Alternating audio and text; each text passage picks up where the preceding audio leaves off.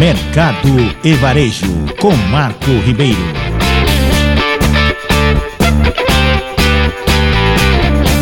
O governador Rodrigo Garcia inaugurou nesta sexta-feira o Bom Prato Diadema. Este é o 15º restaurante entregue pela gestão. Somente na região do ABC foram quatro unidades.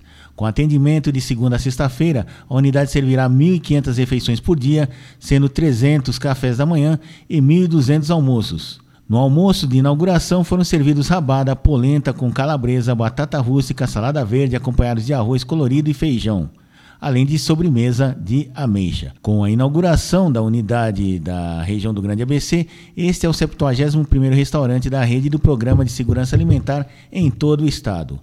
O novo Bom Prato foi instalado na rua Antônio Silvio da Cunha Bueno, 1896, no bairro Jardim Namar. O imóvel foi reformado e adequado às necessidades e demandas do programa do governo. O Centro Regional de Atenção aos Maus Tratos da Infância do ABCD, o CRAME, irá administrar o equipamento. A organização social venceu o processo de chamamento público. O investimento da Secretaria Estadual de Desenvolvimento Social na implantação da nova unidade é de 1 milhão de reais na compra de utensílios e maquinários. A Prefeitura de Diadema custeou a reforma do imóvel. Com a entrega da unidade Diadema, o programa Bom Prato conta com 98 unidades, sendo 27 imóveis e 71 fixas.